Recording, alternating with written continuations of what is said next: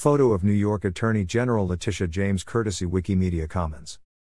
A now-defunct New York City for-profit stem cell clinic, Park Avenue Stem Cell, was ordered by court to pay $5.1 million in potential consumer restitution, penalties, and costs for fraudulently and illegally advertising their stem cell procedures.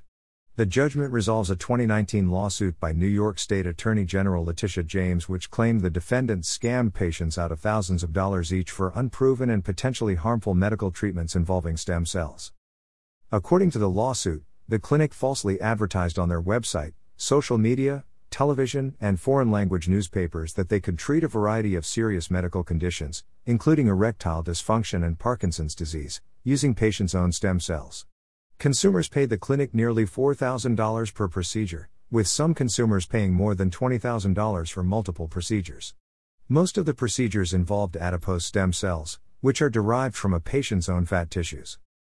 The court says the defendants misrepresented that their procedures were approved by the U.S. Food and Drug Administration, FDA, that their patients were participating in an established research study, and that their procedures had been endorsed by several scientific and medical organizations. As a state agency, CIRM's duty is to educate the public about the concerns over stem cell tourism and the growing number of predatory clinics that advertise unproven stem cell therapies at great cost to the patient.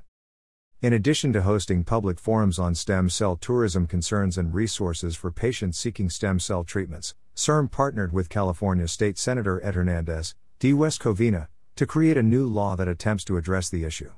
The bill, SB 512, was passed in 2017 and now requires medical clinics whose stem cell treatments are not FDA approved to post notices and provide handouts to patients warning them about the potential risk.